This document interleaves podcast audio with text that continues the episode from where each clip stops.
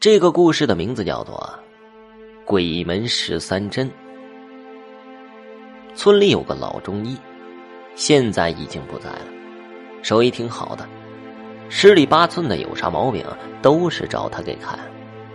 他还有个绝技，会鬼门十三针，就是如果有人撞鬼以后老是送不走的话，就把老中医找来。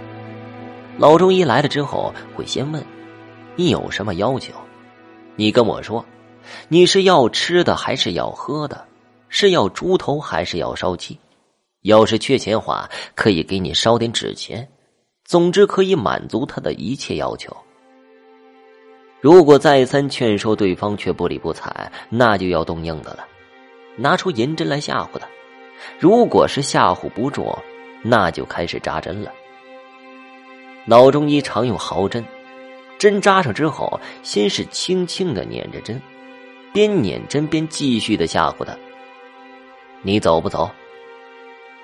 如果对方说走，走了那就完事儿了。可是如果不走的话，那就得用狠法了，开始扎深针，或者是用力捻针，或者扎针之后手来回震动后面的针尾。在通常情况之下，只要一针就会管用。也有的要扎两到三针，老中医经常说啊，有三个死穴是不能扎的，扎上那三个死穴，鬼肯定会魂飞烟灭，永世不得超生。他都是扎其他的穴位，这样既能封住鬼，还能放走他。每次老中医把鬼制服了，并且走了，也还要求得病的家人给鬼烧点纸钱。他经常说，既然碰上鬼了。那肯定是有原因的。有一次，隔壁村一家人就撞鬼了，把老中医找去了。老中医很快就治好了。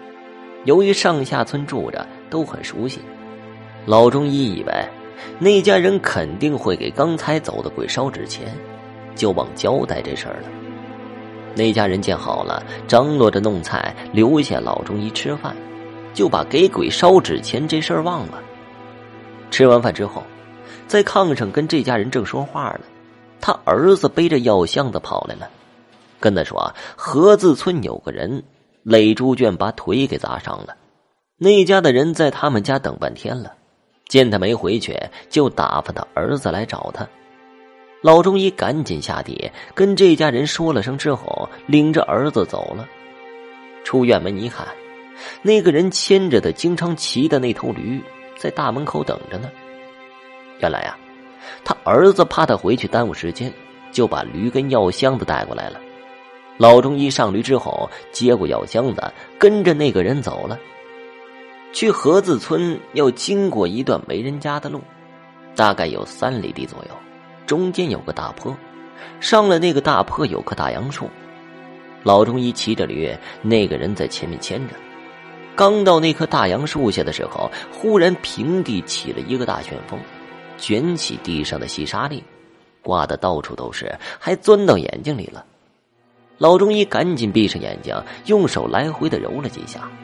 这个时候就觉得有人狠狠的推了他一下，从驴身上摔了下来，摔得哎呦叫了好几声。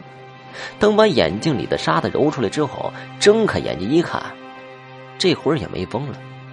再看那个人也站着揉眼睛呢，边揉还边说：“啊，他大爷的，这哪来的邪风啊？”老中医这会儿站了起来，揉揉胳膊，揉揉腿，慢慢又活动了几下，感觉没啥大事儿。